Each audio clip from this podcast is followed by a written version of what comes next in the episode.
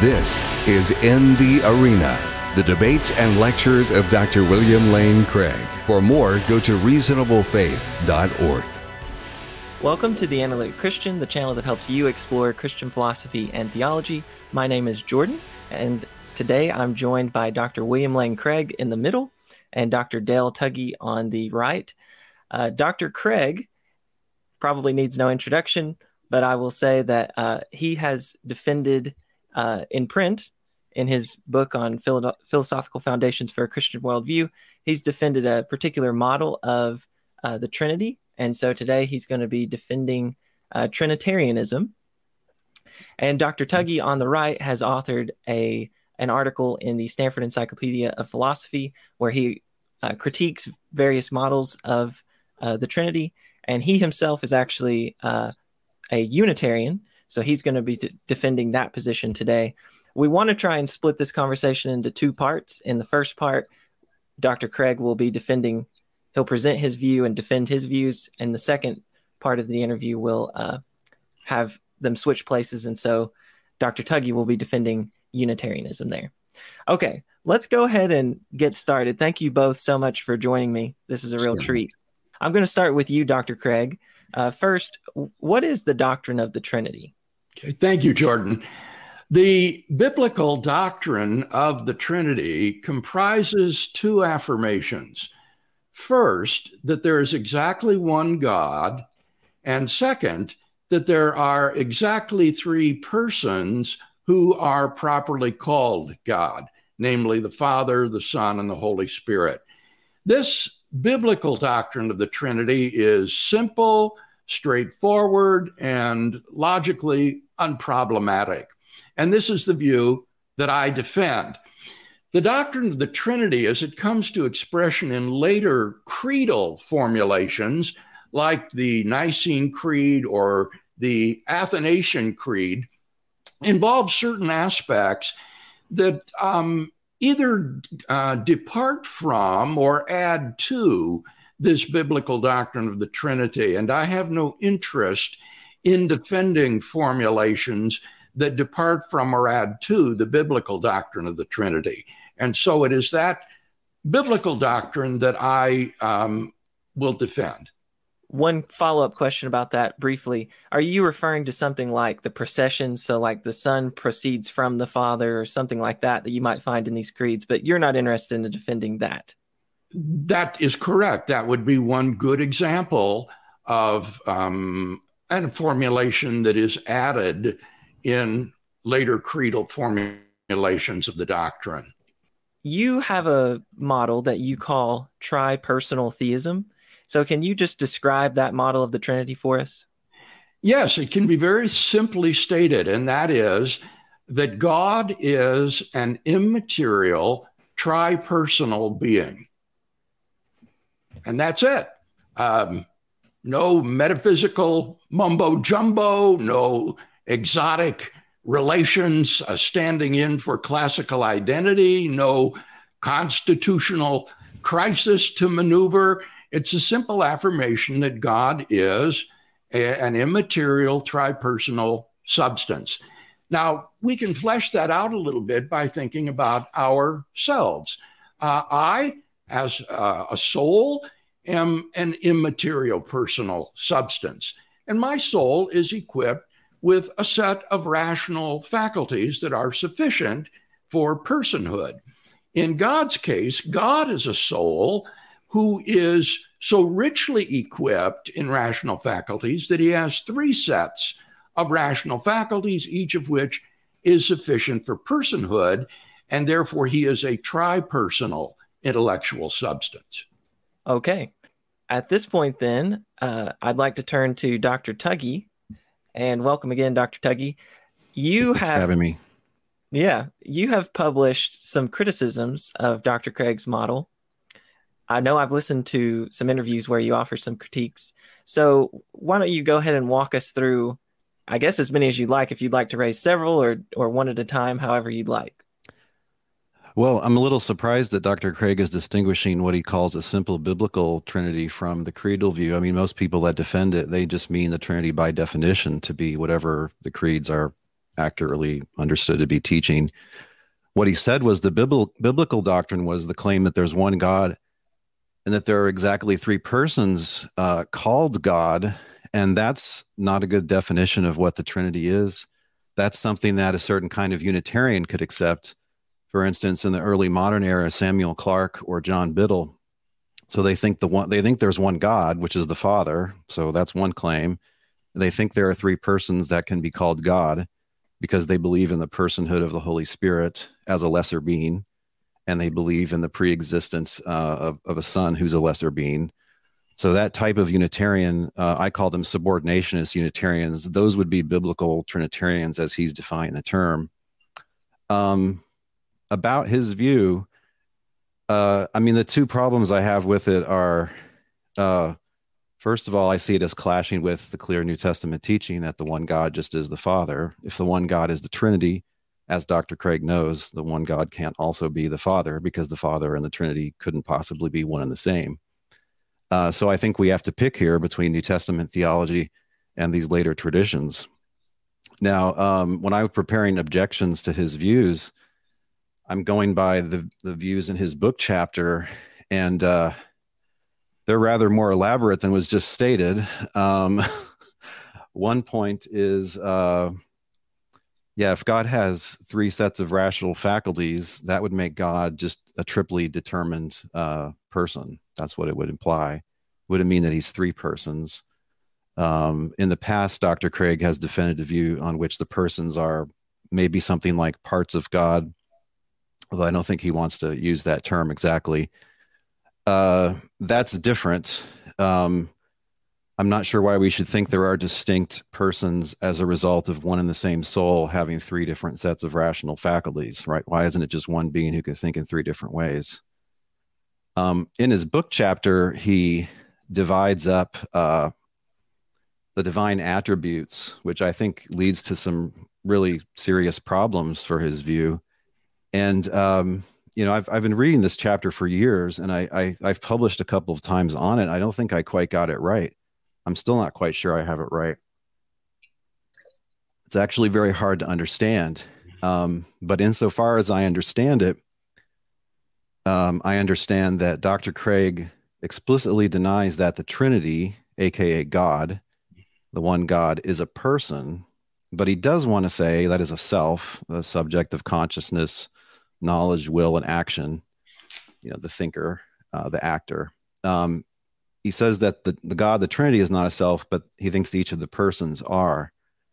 Um, but then he tells us that God, the Trinity, is uh, all knowing, all powerful, and perfectly good because the persons are. Okay, but if you have a property because somebody else has the property, something else has it, then you have it. And it seems to me, and this, this is a criticism that goes way back to a piece by Daniel Howard Snyder on Dr. Craig's theory. Um, if you have if you have a property because of somebody else you have it you have to be the sort of thing that could have the property so to be perfect in knowledge and power and goodness you'd have to be a self and so it looks like he's got three persons each of which is a self and then because they give those qualities that imply divine personhood to the trinity uh, the whole in some sense And it looks like he has an extra one so I don't understand why he doesn't need four divine persons like my friend Chad McIntosh has in his own unique Trinity theory. Um, and there's other problems that I could bring up, but I think those would be uh, good as a basis for a discussion to start with.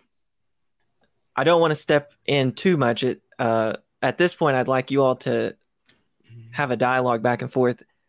I think I heard at least three types of objections there, but in case one isn't touched on, I'll bring it up. But I'll go ahead and turn it over to you two and let you begin talking. All right. So, there are too many objections there for me to remember. So, with your help, Jordan or Dale, uh, we can recall all of them. I'm sorry. I'm sorry for one, dumping. Uh, I mean, the first one is that's that what yes. you said was a biblical Trinity doctrine. That's not sufficient for being a Trinity doctrine because Unitarian views would count.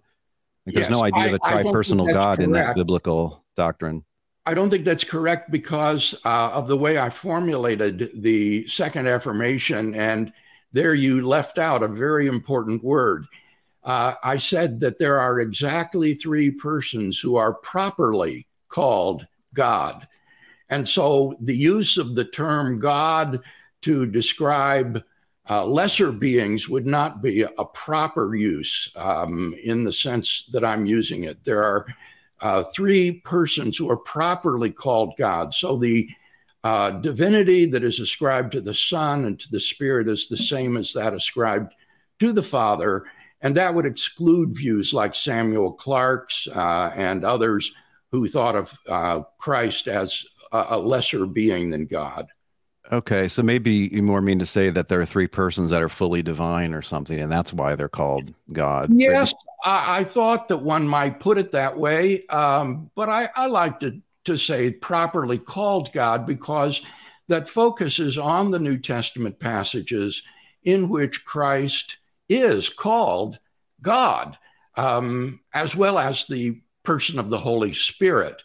Um, and that when Christ is called God, it's not in some sort of attenuated or diluted sense, such as uh, angels or even the Jewish king uh, might be called Elohim, uh, God in, in Hebrew, but rather it is a proper sense of divinity that is ascribed to the Son as well as to the Father.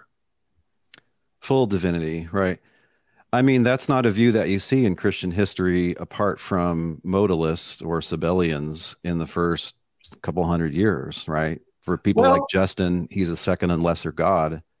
Yeah, doesn't I, have all the divine attributes. Kind of, I think that smacks of subordinationism, and uh, I think you know that I uh, think that this element that was introduced into early Christian theology was very deleterious. Um, so I think a biblical doctrine of the Trinity will affirm that the three persons of the Trinity are equally God. Well, deleterious. I mean, look, uh, you wouldn't have a doctrine of the Trinity if you hadn't had a couple centuries of logos theory speculations. Like, that's that's how it happened. Um, you don't have Trinitarians until deep into the so-called Arian controversy. Well, I disagree with that, Dale. I, I know you've said that. I mm-hmm. think that you have Trinitarians uh, in the New Testament. I think Paul was a Trinitarian. I think that the author of Hebrews was a Trinitarian. I think that John was uh, clearly a Trinitarian in the sense in which I've defined that term. Um, now, certainly, this elaborated doctrine of the Trinity that comes to expression in the Nicene and Athanasian creeds isn't in the New Testament.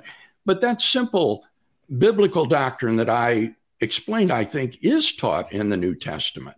Yeah, so, I mean, in my yeah, in my view, there's no way you get equal divinity for the Son and the Spirit in the New Testament, and you also, which we come back to, but I mean, yes, you otherwise you wouldn't be a Unitarian. That's right. That's exactly right. Um, but I mean, you have a really weird historical problem, which is you think in the New Testament you have uh, co-equally divine persons, uh, and I guess the the implication or assumption that they're one God. Um, and then you know, by the time you get to Justin Martyr, this is nowhere to be seen. Right? It's not an Origen. It's not in Novatian. It's not in the Sabellians. Yeah, I modalist, right? But now we get it in 381. Accurate, but that that again is a historical argument that is not germane to the doctrine that I wish to defend. No, it's it's plenty germane because if these were obvious implications of the Bible, you'd have knowledgeable people, like I mentioned, holding to these obvious implications of well, the Bible, and you don't. That, uh, so that's a sign that something's wrong. Now we have to talk about passage by passage, obviously. Exactly. Author by exactly. author. But this is how you know something is wrong when it pops up in round 381 and a little bit before, and you don't have it really in the intervening period. Well, maybe that's not an obvious meaning of the New Testament documents. That's a question to be decided by New Testament theologians and exegetes.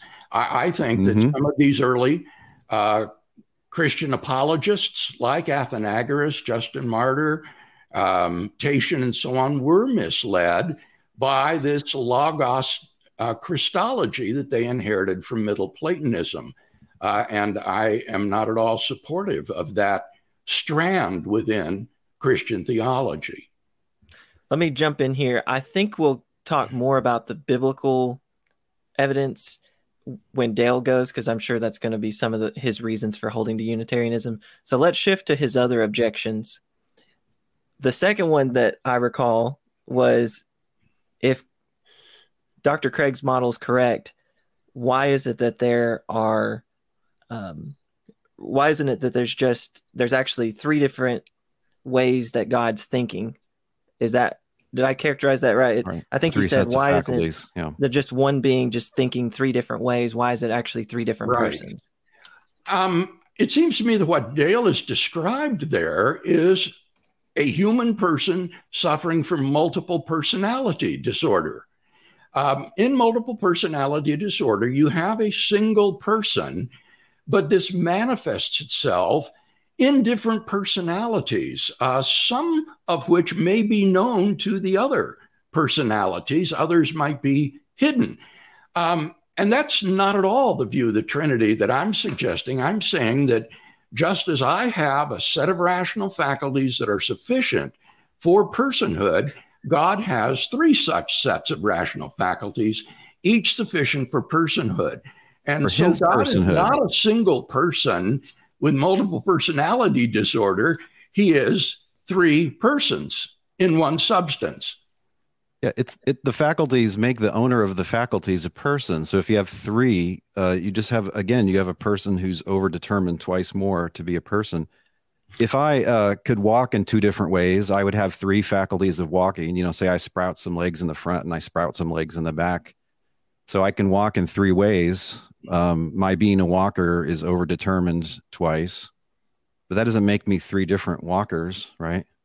So right. why would having three mental faculties make me three different thinkers? Doesn't because make any sense. It is these rational faculties that give rise to properties like uh, personal agency, intentionality, self consciousness, freedom of the will, and and so forth.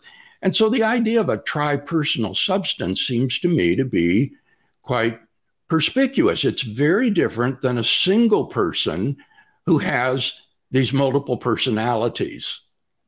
At least that's the model. And so you would need to show that that is somehow incoherent or that it reduces to this multiple personality disorder of a single person and does i think that would be uh, difficult to do. is, is it your view that the person's like supervene on the faculties or something? Well i'm not sure how to describe that term.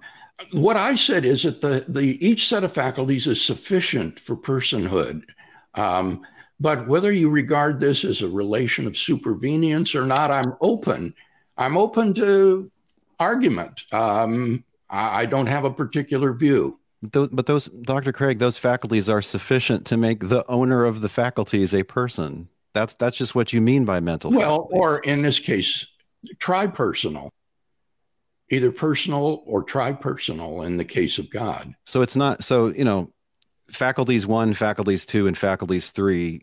They don't just make the one soul a person thrice over. They make they result somehow in three different persons yeah. So then it must be, it's not the soul itself, which has each fact, uh, uh, it must be a part of the soul or something, right? Well, now that's a really, really interesting question. As you know, I have uh, suggested the idea that we could think of the persons of the Trinity as parts of God. It seems that each one is not the whole of God. Could they be? Um, could they compose God together? And again, I'm open to this. Um, the biblical doctrine of the Trinity doesn't take a position on that. That's a philosophical question that should be open to exploration and discussion. Okay, well, did I? But did I get your view right, Dr. Craig, that uh, the Trinity slash God is not a person, and each of the that is a self, and uh, right, and each it, of the three is personal. So it's not a single person. God is not a single person. I'm not a Unitarian.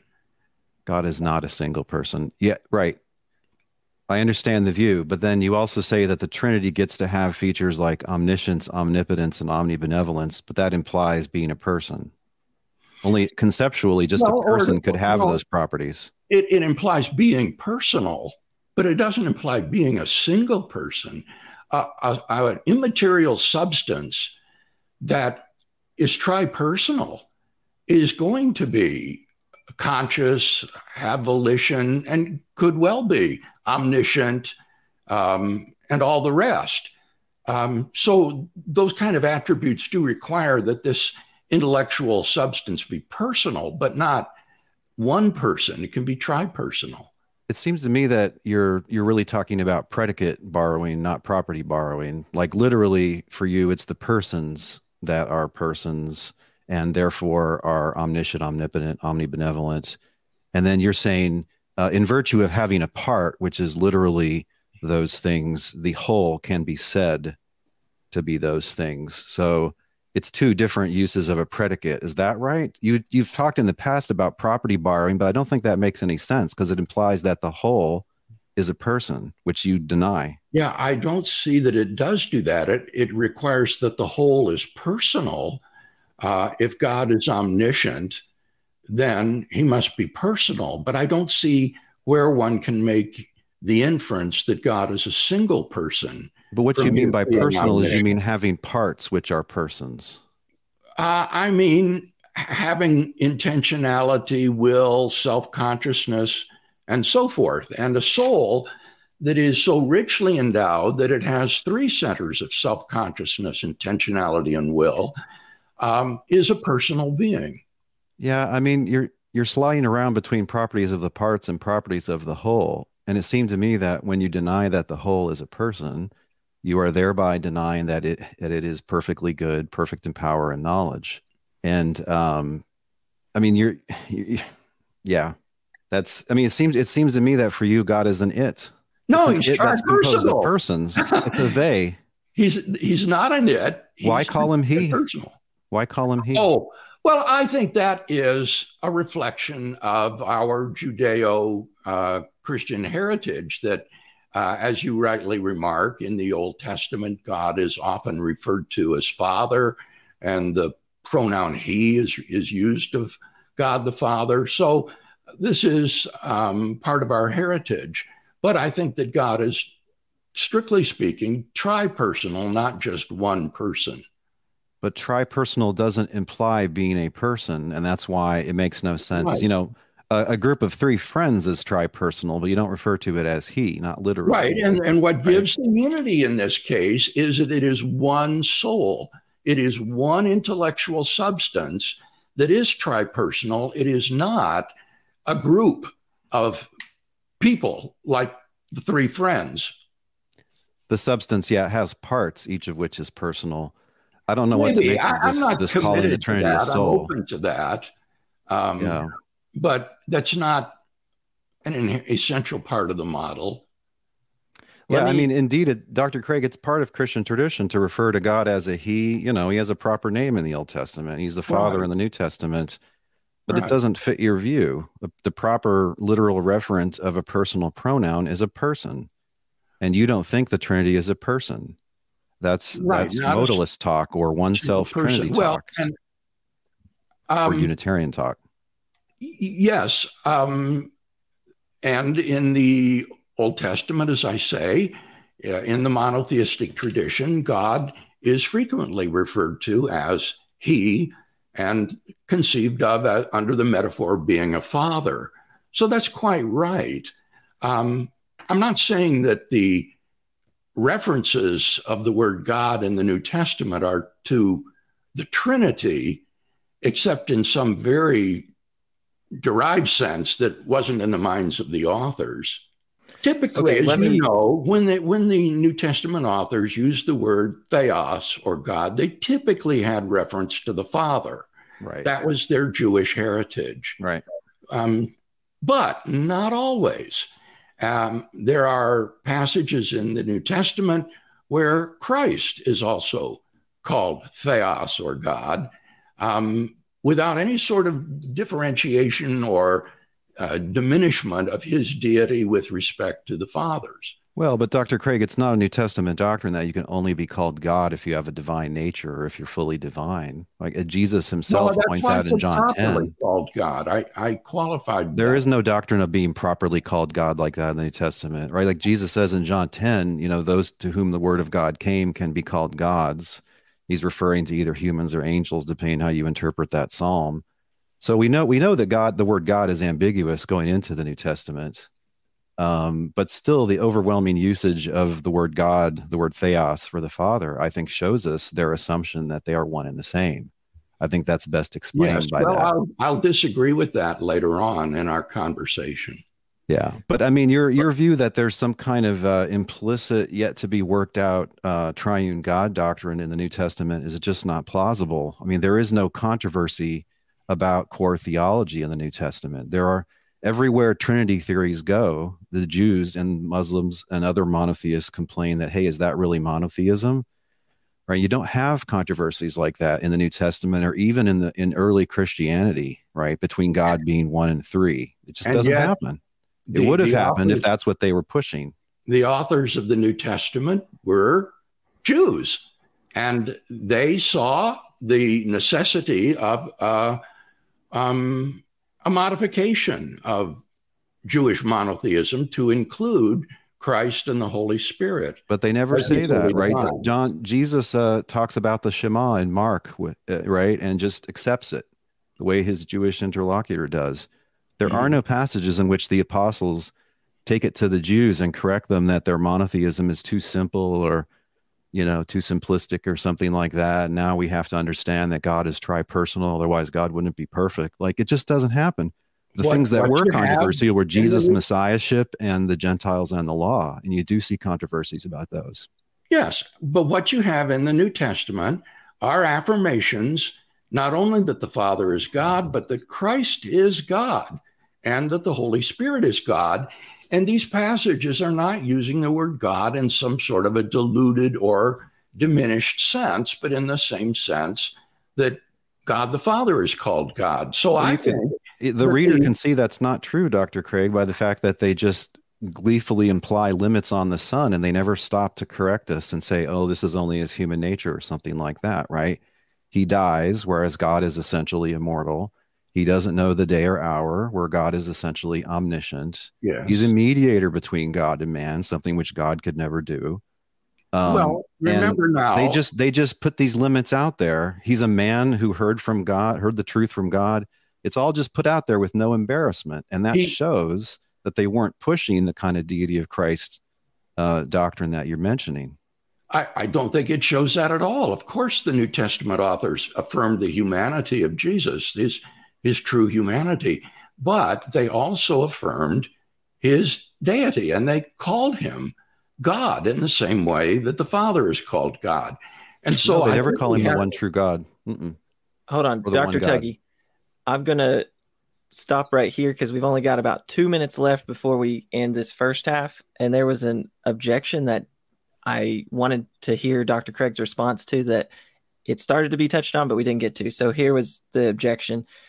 Uh, Dr. Tuggy raised um, this worry that you actually, Dr. Craig, your model has four divine things uh, uh, rather than only three. I hope I've characterized that correctly, Dr. Tuggy. You can correct me if I'm wrong, but that seems to be the worry that you got four divine things here. So, how might you respond to that, Dr. Craig? Yes, I think that's clearly wrong because I affirm that there is one immaterial being who is tripersonal. So it's not three, it's not four beings. There is one immaterial, tripersonal, intellectual substance. So it's clearly monotheistic. But Dr. Craig, you, you I assume you agree with the tradition that the persons are numerically distinct from one another another so there's your three other things it's just that you think those three things compose a fourth um, and each one of those things is fully divine right those three things. Yes, each of the persons is divine, but there's only one substance there. There is just the single intellectual substance that is God. So I agree with a theorist like William Hasker, for example, that the three persons all share one concrete divine nature, and that is this soul or intellectual substance that is tripersonal in nature. And yeah, it's I mean, I have a hard time figuring out if, on your view, all three of them are equally divine, or if none of them is equally divine, because only the Trinity is. Yeah, you don't need to worry about the, the Trinity here. Um, just think in terms of a single tripersonal substance, and that will get the view. Um, but Dr. Craig, a person is by definition a substance, right? An Aristotelian first substance.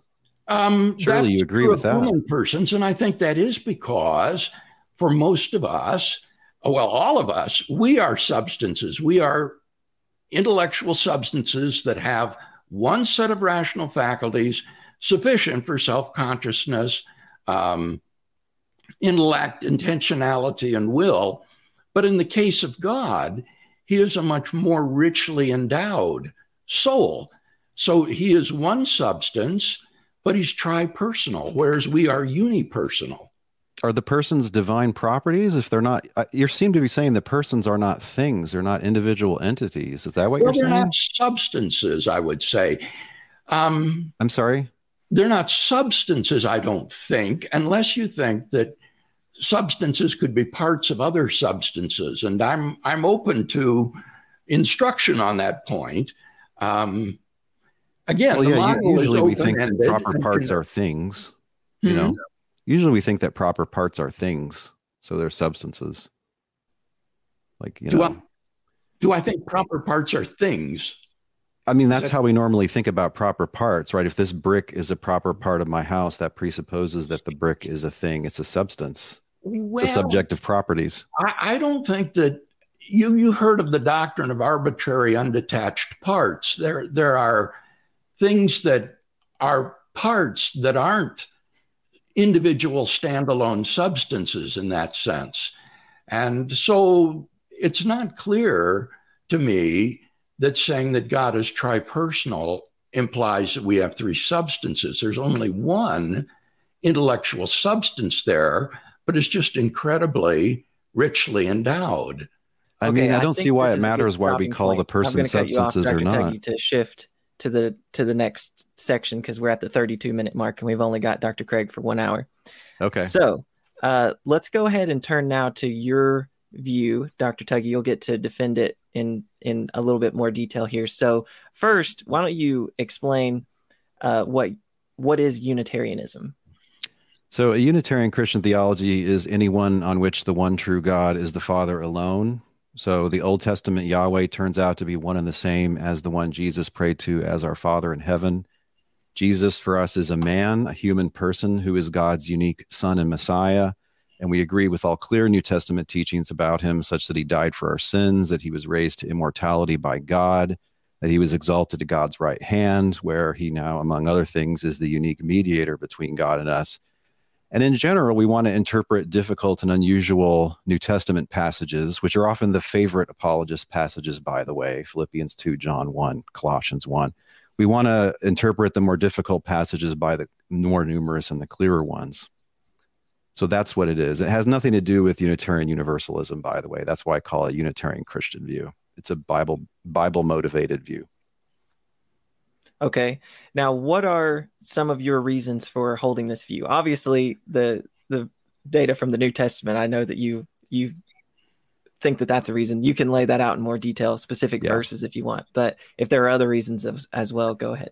Well, I mean, it's a whole bunch of things about the New Testament, right? In John 17, 1 through 3, Jesus prays to the Father and calls him the only true God, right? Dr. Craig has authored a textbook for kids on logic, so he knows how you analyze a statement like that. Says that uh, the Father is true God, and for anything, whatever, if it, it's true God only if it just is the Father. Um, there's two claims that God, uh, God is uh, sorry, the God is the Father is God, and that nobody else is. Those are the two claims that are being made there. Um, mm-hmm. It's not just that passage; it's all over the New, New Testament. It's usually an assumption; it's not a point of dispute in those times. So it's far more often assumed than it is stated. Um, you know, lest you think that Jesus is God in the same sense that the Father is, multiple times in the New Testament, and there's nothing unclear about these passages. The Father is referred to as Jesus is God. And it's said that Jesus has is under the same God that we are under, which is something that God could not do Right? he does a bunch of things God can't do. You know, he's tempted. God is essentially immortal, whereas Jesus dies. Uh, God can't be his own mediator, but Jesus is the mediator between God and us. Um, there's a lot of other things about the New Testament. The pattern of worship, I think, better fits my view than Dr. Craig's.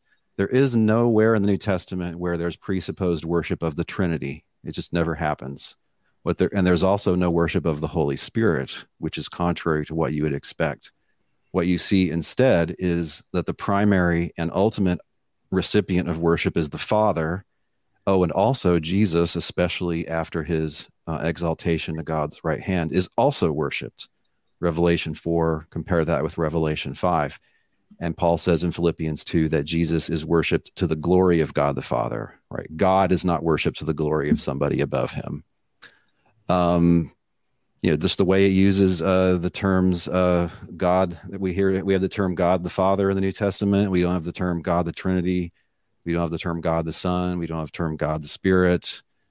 Um, just think about the fact that there is no term at all that it was then understood to refer to the Trinity.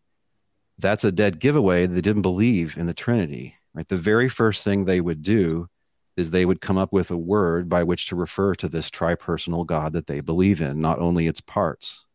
Right. So I'm not I'm not just making a point here about the word Trinity. Later on in the fourth century, towards the end, sometimes they use the word God to mean the Trinity.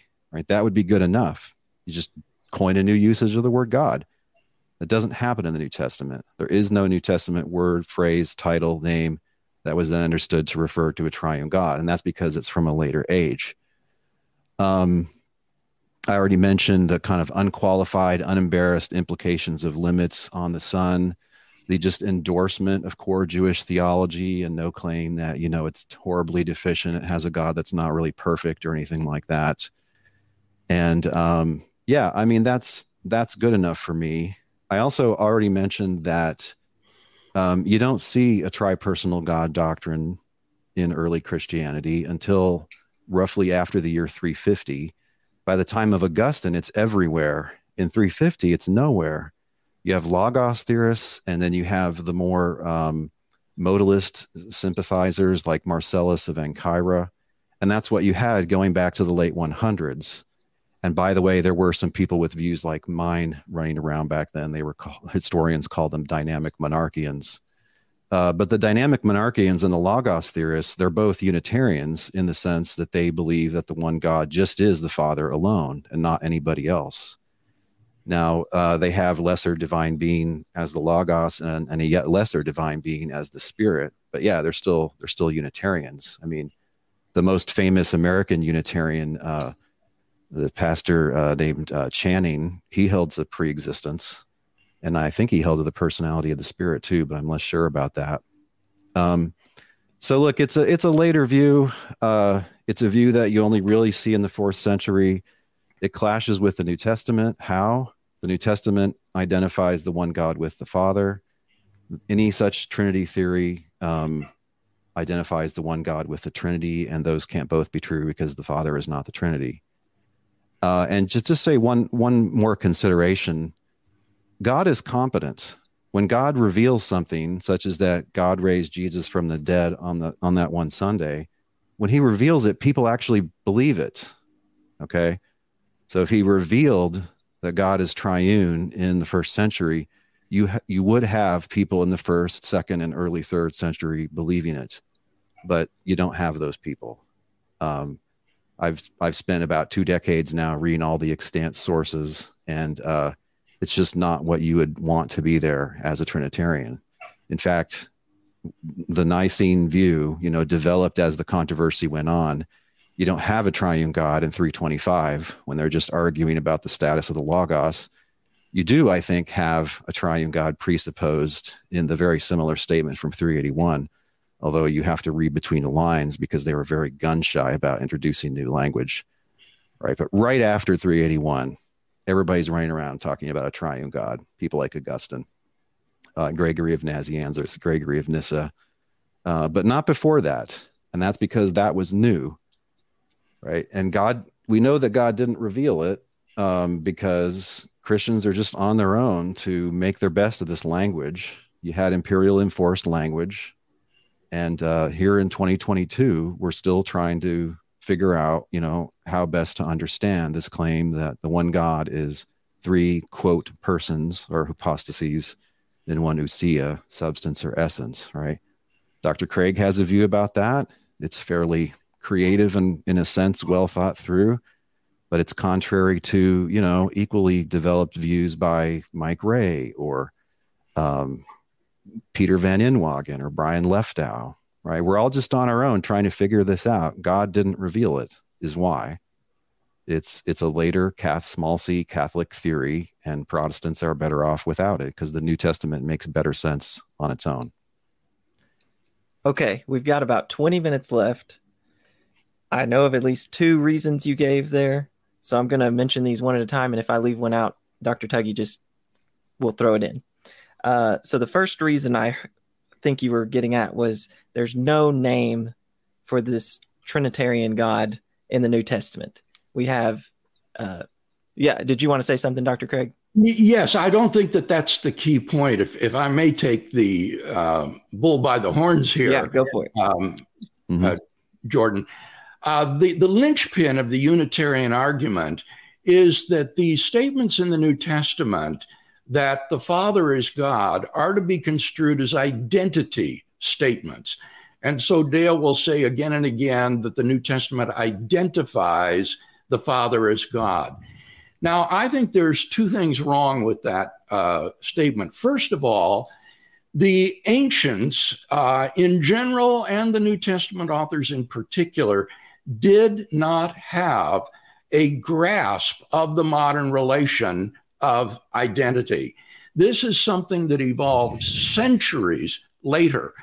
Uh, and so when uh, interpreters impose upon these New Testament statements a modern grasp of the relation of identity, they are anachronistic in their hermeneutics and are imposing meanings upon these writers that they did not themselves assert. Secondly, these same authors uh, also assert not simply that the Father is God, but that Jesus Christ is God. They make the same sort of statements about Christ. And therefore, these cannot be identity statements that the Father is God. These are predications of divinity of, of the Father and likewise of the Son. So, when you look, for example, in the New Testament at the Johannine writings, it's not just apologist, it is virtually every Johannine scholar and commentator who thinks that, according to John, Jesus Christ was God. John 1 1 opens the gospel by saying, In the beginning was the Word, and the Word was with God, and the Word was God. And the Word became flesh and dwelt among us, and we beheld his glory, the glory as of the only begotten from the Father. No man has ever seen God the only begotten God who is in the bosom of the Father, he has made him known. So, twice in the prologue, John refers to Jesus Christ as God. And then in the climactic chapter of the Gospel of John 20 and verse 28, you have the appearance to Thomas and the 12, where Thomas makes this ringing confession to Jesus, my Lord and my God. And Jesus blesses Thomas for his confession of faith. These are the Christological bookends of the Gospel of John. And every New Testament commentator that I know of thinks that, in John's view, Jesus Christ was unequivocally and fully God. And then in 1 John 5 20, John says, We are in him who is true and in his Son, Jesus Christ. He is the true God and eternal life. So, just as John says in uh, 17:3 that the Father is the uh, true God, so he says in 1 John 5:20 that Jesus Christ is the true God. These are not identity statements, these are predications of full divinity to the Father and to the Son. And elsewhere in the New Testament, we find other New Testament authors making similar affirmations. For example, Titus maybe we should pause there. That's you. You just put out a whole bunch of points that I want to address. If that's okay, I apologize for interrupting, but um, yeah, go. You can go okay, ahead. that uh, doesn't complete the biblical evidence for. Yeah, in your view, the epistles and so on also teach the deity of Christ. Yes, uh, yeah. five New Testament authors um, affirming that Christ is God. And yeah, that, I mean, to me, this is fatal a, for Unitarianism. This is a different debate, really. I mean, you're changing the subject from the Trinity no, no, to the deity I, of Christ. I these aren't proof texts of the Trinity, yeah, Dale, but they're they're they're fatal for Unitarianism. No, Christ absolutely not. So, I mean, these these are these are paradigm cases of taking difficult texts and rare texts and making them the centerpiece of your theology. As Dr. Craig knows, there are translation difficulties in two of those passages, the Titus and the First John one. Um, and I would also say the same about John 1. If you want to know why I agree with John 1 and why John 1 doesn't present any problems for my view, you can check out my long YouTube lecture called What John 1 Meant. And in brief, Dr. Craig is bringing in the assumption that has messed up all the readers since the Logos theorists, which is the assumption that the Logos is supposed to be the same person as the man Jesus. But this is not said. This is something that's brought to the text as an assumption. And when you view it in in uh, terms of first century uh, wisdom wisdom uh, literature, there's a long history of that at that point, and they basically equate God's word with God's wisdom. And as uh, certain scholars have said, we don't have time to get into this. Uh, it's basically a comment. It's a Jewish midrash on Genesis one using Proverbs eight and what it's saying is that God's wisdom by which he made all things, which is being personified here, this fully came to earth in the man Jesus. And so it's not really a traditional incarnation referred to when it says the word became flesh. Now, that this claim that the ancients didn't understand uh, the concept of numerical identity, what's true is that the ancients didn't have a kind of logic that would treat identity as a relation, a very weird relation that a thing can only stand into itself. But I think uh, every human has this concept. It's part of the rock bottom conceptual tools that we work with. Uh, and you see it just when, um, for instance, readers of a narrative collapse together the characters. So you realize that Abram isn't somebody and Abraham is somebody else, right? Abraham just is Abram. They're the same man, right? But they're also the same thing because every man is a thing so they they can understand right? And if you apply uh, the indiscernibility of identicals say you're a juror you know uh, the boston strangler did thus and such on a certain day but the person who's accused uh, was in a different place on that same day right? So therefore the boston strangler is not identical to the accused. They're showing that they have they do have a grasp of the concept even if they don't really have the words and the formal logic to talk about it. Um, right if you if, if you if you had an extreme view in philosophy like you just you know like uh, leibnizian identity is incoherent it makes no sense it's unintelligible right? Then you would express their view as that the father and yahweh are the same god. Then that's that's how you'd express. Now i think and i think bill would agree that would imply that they're the same period that they're just one and the same. Um yeah it, my lord and my god uh Look, I mean, let's look at the end of John. He tells you that the whole point of it is this, that you believe that Jesus is the Christ, the Son of God. Not that you believe he's God or that God is multi personal, right? Also, just around the same part of the book, um, Jesus says that don't hang on to me. I'm about to ascend to my Father and your Father, to my God and your God. Uh, is Thomas calling Jesus my God? Maybe uh, because we know from this book that beings other than God can be referred to as God. However, a big theme of this book is that God is in Christ, as Paul says, reconciling the world to himself. The Father in me does his works. You've seen me. If you've seen me, you've seen the Father, etc. And so you can take this as being, uh, even though he's literally saying it to one person, to Jesus, my Lord and my God, that he's recognizing Jesus as his Lord and he's recognizing uh, the God, the Father, who's at work in him. So he'd be he'd be giving the early Christian uh, uh, confession, like you see in the epistles in various places, that there's one God and that there's one Lord. That's a different way to take it. Either way, it's not really a problem. It doesn't require the deity of Christ. Okay, let me stop you there, Dale.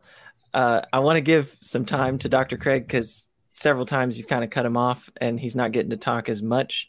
So, Dr. Craig, you can respond to the point about John 1 and the, the sure. ending of John. I think this simply illustrates the strained exegesis to which the Unitarian theologian is driven.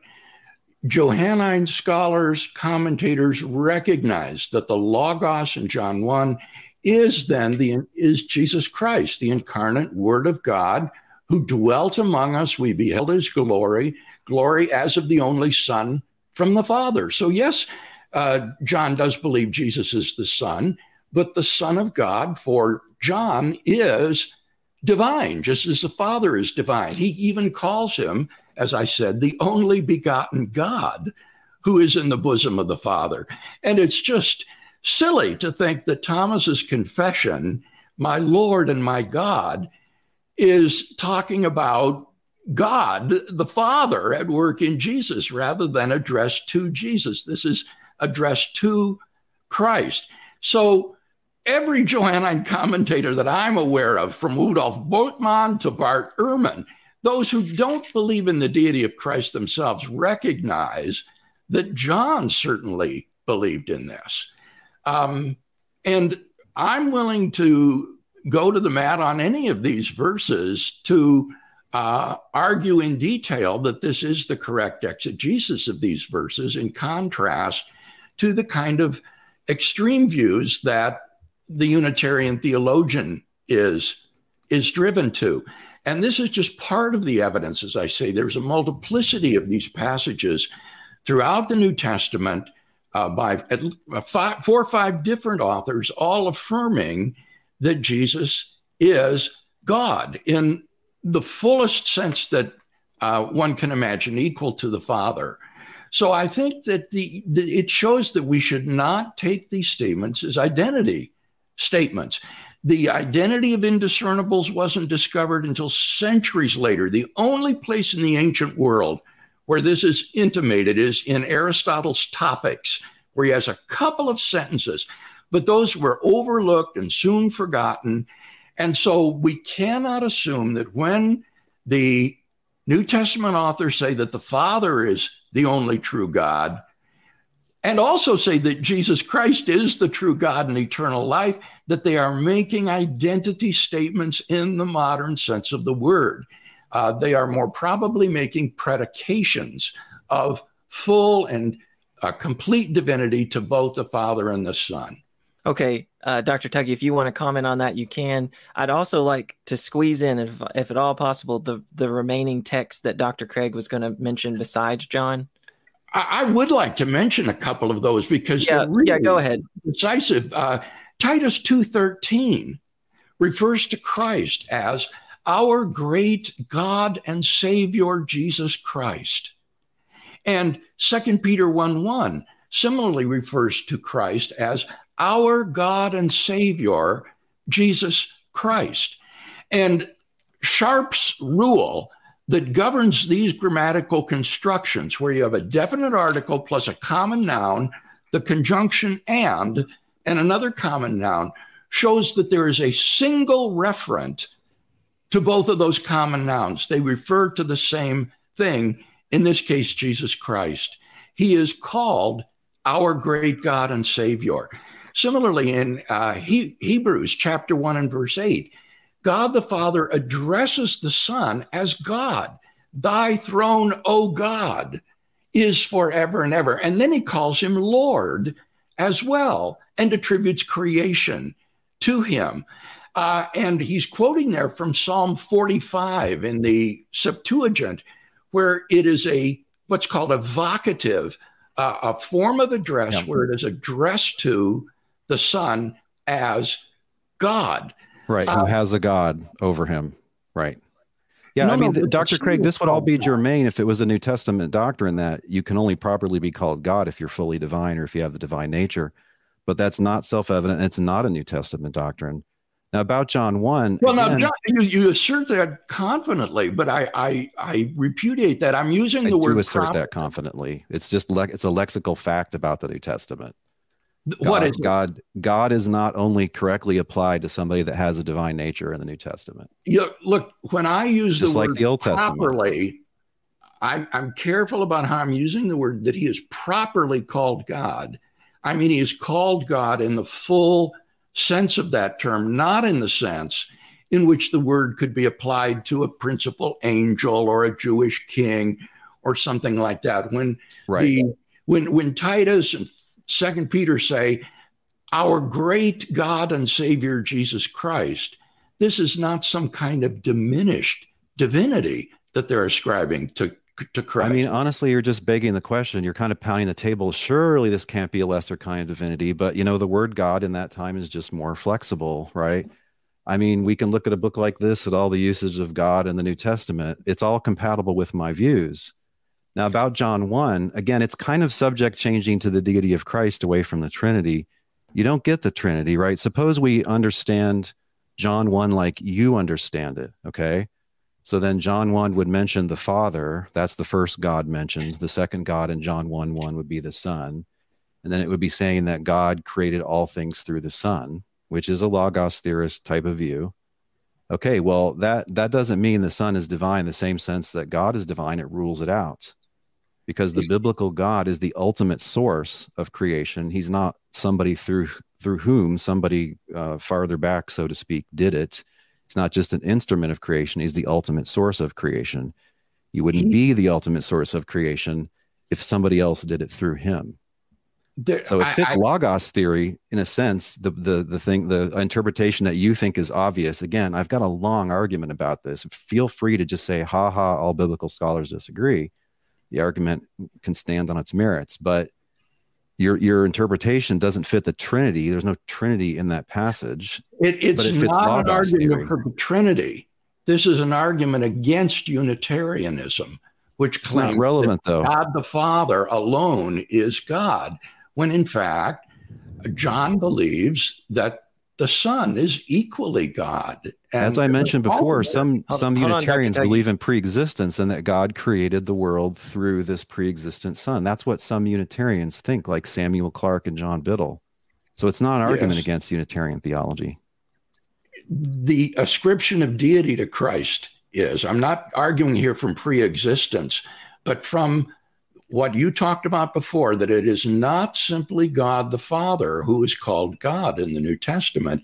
Jesus is explicitly and repeatedly called God in contexts where it has no diminishment of his divinity. Rarely called God, mostly in hard to interpret and translate passages, and also there's some textual problems. Which Right. the vast It's majority not, it's not like he's called God all over the place in the New Testament. Let's let's be honest to the evidence. to be honest with the evidence, the vast majority of commentators and New Testament scholars agree that in the New Testament, Jesus Christ is referred to as God. And you are in a decidedly minority position, especially with respect, uh, respect to the Johannine literature. Now, I don't think that we want to just count noses. I'm not appealing to authority here, but I am saying that if one finds um, these passages for the deity of Christ unconvincing, then what you're, I, I think that you need to say that that probably has something to do with your own biases because the vast majority of New Testament scholars disagree with you. They think these passages do ascribe full divinity to Jesus. Well, in the words of Ronald Reagan, there you go again. Uh, if we were arguing, Dr. Craig, if we were arguing uh, in the early Reformation times, right? Any any Reformation doctrine you care to mention, some other learned person could come along and say, all scholars disagree with that. What's wrong with you? It's obvious. How dare you hold that view, right? But then Well- if, we, were- if we were too impressed by these arguments, we wouldn't have Reformation. Right? This is just a Reformation issue to me and to Hmm. biblical Unitarians like myself. Well, we need to get down and dirty and do the exegesis of these passages. Yeah, Uh, we accept that burden. The, Yeah. What I say about Titus 2.13 and 2 Peter 1.1, I think that their Granville Sharp's rule that I explained about the construction of an article, a common noun, a conjunction, and a common noun, take a single referent. Um, Why is it you think a second lesser being couldn't be called our great God? I mean, that's what Origen thought. That's what Tertullian thought. All right, let me jump in really quick. Dr. Craig, you can answer Dr. Tuggy's last question. We're at the one hour mark, so once you answer it, we will wrap up. Obviously, these passages need to be read in their context. And I think in context, they are passages in which um, doxologies are offered to Christ, worship is offered to Christ. Um, he's he's treated as fully divine, uh, as Paul says in Philippians. He didn't count equality with God a thing to be grasped. Um, so I, I, think that over and over again we have deity affirmed of Christ in a full and undiminished sense. Okay we can go ahead and you, Dr. Tuggy, you can say whatever you'd like to say to wrap up, and uh, we'll end. I mean, I know we're out of time. I'll just say, yeah, I wish we had time to talk about Philippians too. That's another unusual, in fact, one of the hardest to interpret passages in the whole New Testament. Although notice there that Jesus is given his his position of being worthy of worship to the glory of God the Father, and that he dies, which is something God can't do. Uh, in brief, like some scholars, I take the passage to be about the man Jesus, as it says at the start of the passage. I know traditionally it's it's viewed as an incarnation text, but yeah, I mean, we think these things should all be uh, interpreted in context, in the first century context, context of the chapter, the book, the author, the whole New Testament, first century. That's why we hold these views. Dr. Craig, would you like to say anything to conclude the discussion? Well, only to say that this debate will be continued in a Four Views book in which Dale and I uh, will have chapters that's being edited by Chad McIntosh. Uh, and so that would be a resource where these issues could be more uh, deeply explored. For more, go to reasonablefaith.org.